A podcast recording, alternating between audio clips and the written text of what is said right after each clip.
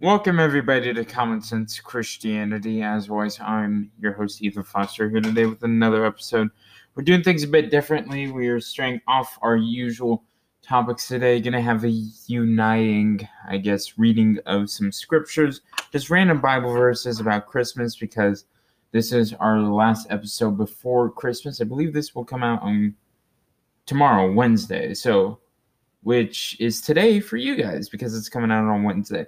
I, I have to remember that I have to think on you guys' time when this episode releases rather than mine, since I always um, record a day before the releasing of an episode. So I'm, I'm just going to read to you guys a couple verses. Isaiah 9 6, which is a very, very beautiful verse, one of my favorites. Um, for un, for to us a child is born, to us a son is given and his and the government will be on his shoulders, and it will be called Wonderful Counselor, Mighty God, Everlasting Father, and Prince of Peace. That's Isaiah 9 6. And this goes down the prophecy road in terms of um, with that particular scripture.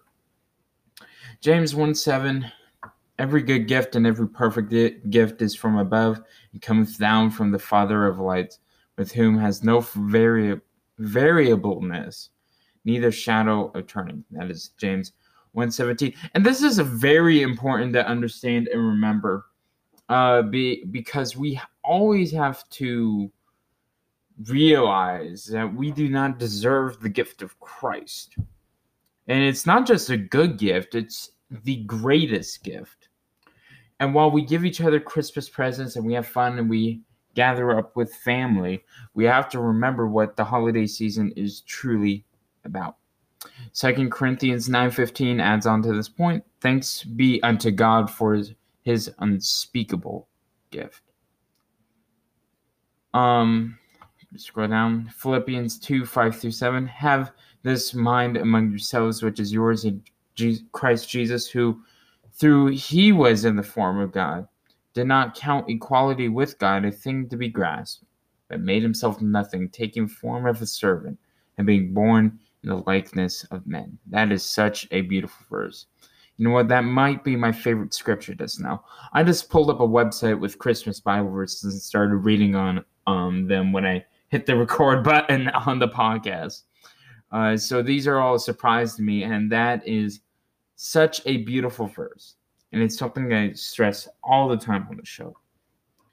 That God Himself wrapped Himself in human flesh and not only became a human, but became the lowest of humans. He was a peasant in his day. And he served us by preaching, by being humble, by being loving, and ended up dying from the hands of his creation to save us. And that represents something so beautiful. Deuteronomy 8:15 another biblical prophecy the Lord your God will raise up for you a prophet like me among you from your fellow Israelites. That's not inspiring, but that's more of an apologetic argument that you can use. Philippians 2 8 through 10 states, And being found in human form, he humbled himself by becoming obedient to the point of death, even death on a cross. Therefore, God has highly exalted him and bestowed on him the name that is above every name, so that the name of Jesus every knee should bow in heaven and on earth and under the earth. That is Philippians 2 8 through 10. Once again, a be- beautiful description by Paul on uh, Christ Jesus. Romans 15 13 says, Now the now the God of hope fill you with all joy and peace in believing that ye may abound in hope through the power of the Holy Ghost. That is Romans 15 13. And I can go through more, but I'm choosing not to. I think you guys get the point. Uh, very short episode today. Uh, try and stay safe. You know, limit your gatherings. Uh, try and wear a mask, but you, you don't have to do all that. I don't know. Uh, if you have at risk people, do that.